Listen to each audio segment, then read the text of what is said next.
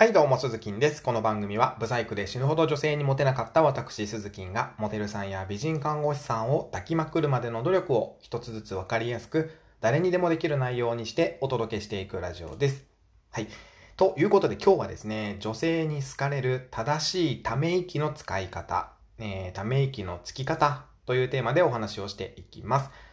人生においてですね、ため息をつくことって結構あると思うんですよ。あの、通勤中だったりとか、仕事嫌だなとか思いながらのため息。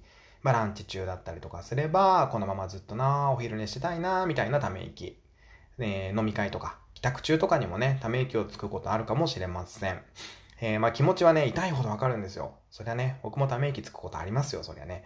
まあ頻繁にね、大きなため息をついてる男性っていうのは、なかなか実はモテません。えー、心に余裕がないとね、思われてしまうので、まあ、美女を抱くために必要なのは、やっぱり自信と余裕なんですよね。えー、ため息は心に余裕がないって思われてしまうんですよ。だから、普段から意識してため息をつかないようにするといいです。で、肝心の女性に好かれるため息ですが、それはですね、はぁ、この時間幸せすぎるとか、はぁ、好きすぎて辛いとか、まあ、要はこんな感じです。えー、ため息の後に彼女が喜ぶ言葉を持ってくるっていうことですね。これならため息さえも口説き文句になってしまいます。えー、女性の母性本能をくすぐるようにため息を使うってことですね。えー、女性が男性に言う可愛いっていうのは大好きってことです。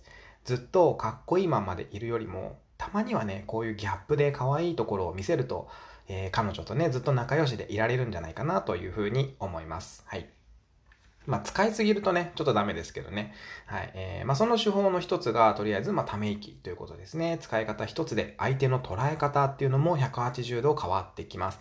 ぜひ使ってみてください。ということで今日は女性に好かれるためのため息のつき方というお話をさせていただきました。